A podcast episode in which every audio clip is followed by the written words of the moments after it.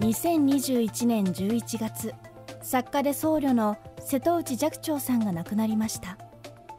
ジャパン FM ネットワークでは、2007年からおよそ10年にわたって寂聴さんのラジオエッセイを放送しました。今週はその肉声を再構成してお届けしています。2011年の東日本大震災。多くの人が大切な人や家やふるさとを失いました。岩手県天台寺の名誉住職だった寂聴さんにとって、東北はゆかりの深い地域。被災した人たちをいたわるために、寂聴さんは高齢で病気の体を押してメッセージを発信しました。未来授業2時間目。テーマは、無常の教え。皆さんがね、どうしたらいいでしょう、どうしたらいいでしょうって、何をしてあげたらいいかとね、思うことだけでもね、いいんですよ。だからね、その思いやりのね、念ずればね、念ずればその念はね、すごい力を持つの。で、それは祈りになるんですよね。祈りってことはね、祈って何の効果があるなんてよく言いますけどね、祈りってことはね、自分にできないけれども、でもこうあってほしいってことを祈るんですよね。そうすると自分が宝くじが当たりましょうとかね、それからなんか玉の輿に乗りましょうとか、そんな祈ったってね、あんまり聞かない。だけどね、もう人のためにね、もうあの人が本当に苦しんでます、もうね、見かねますから、どうか助けてやってくださいってね、そういう祈りはね、聞くんですよ。私は何度もそれね、経験してます。自分自身も経験してるし、人の経験も見てますね。だからね、もうみんながね、もう日本中で心を合わせてね、念じてですね、そしてもう本当に災害に遭った人に、もう一日でもね、早く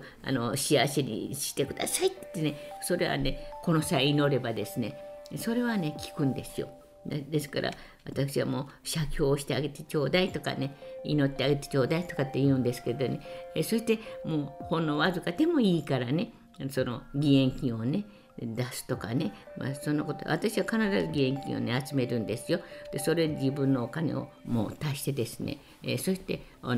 いつも届けるんですね。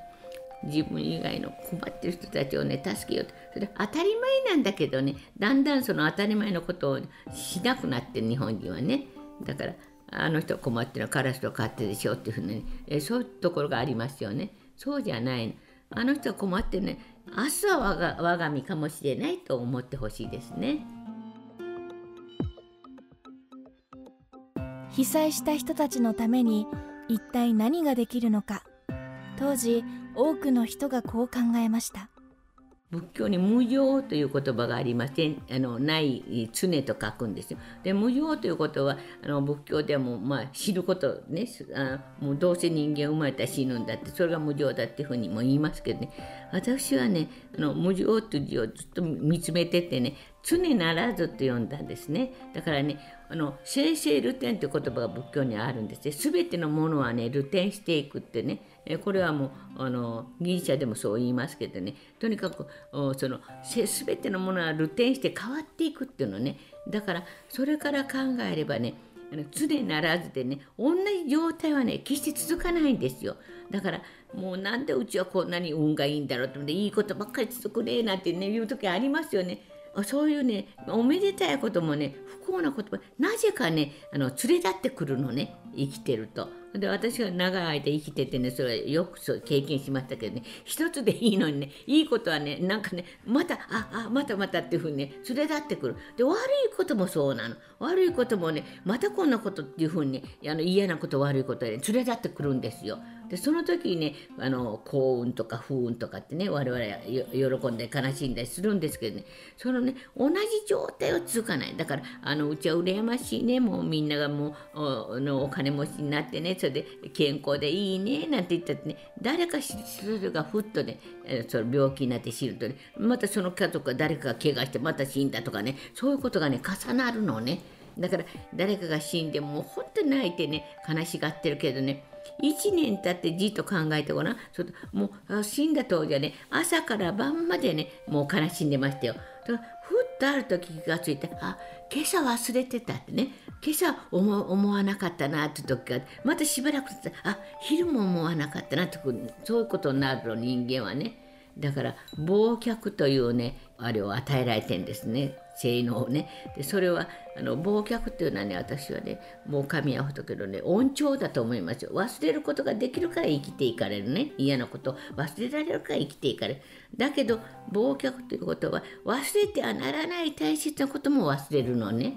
だからこれは神や仏のね、業罰だと思うんですよ。それは何でも裏と表がある。だからいいことはね、もういいことがあっても悪いことがあっても、ね、絶対続かないっていうね、その法則でじっと考えればね、その通りなんですよね。だからそれを無常というんだと私は思うんだ。だから今はね、もう東北の人たちもうどん底ですよね。もうどん底に落ちてる。だけど物はどん底に落ちたら、どん底の下っていうのはないんだから、どん底だから。だからね、上がるんですよね。もう何を落としたってどん底ってプッと上がるじゃないですか。だからこれからね、上がっていくの。だからね、これ以上ね、悪いことはね、もうないとね、そういうふうにね、もう無理にも思ってほしいですね。それでもうとにかくこれからね、もうだんだん良くなるんだとね思って、希望をもうかきたてて、そして生きていってほしい、そう思いますね。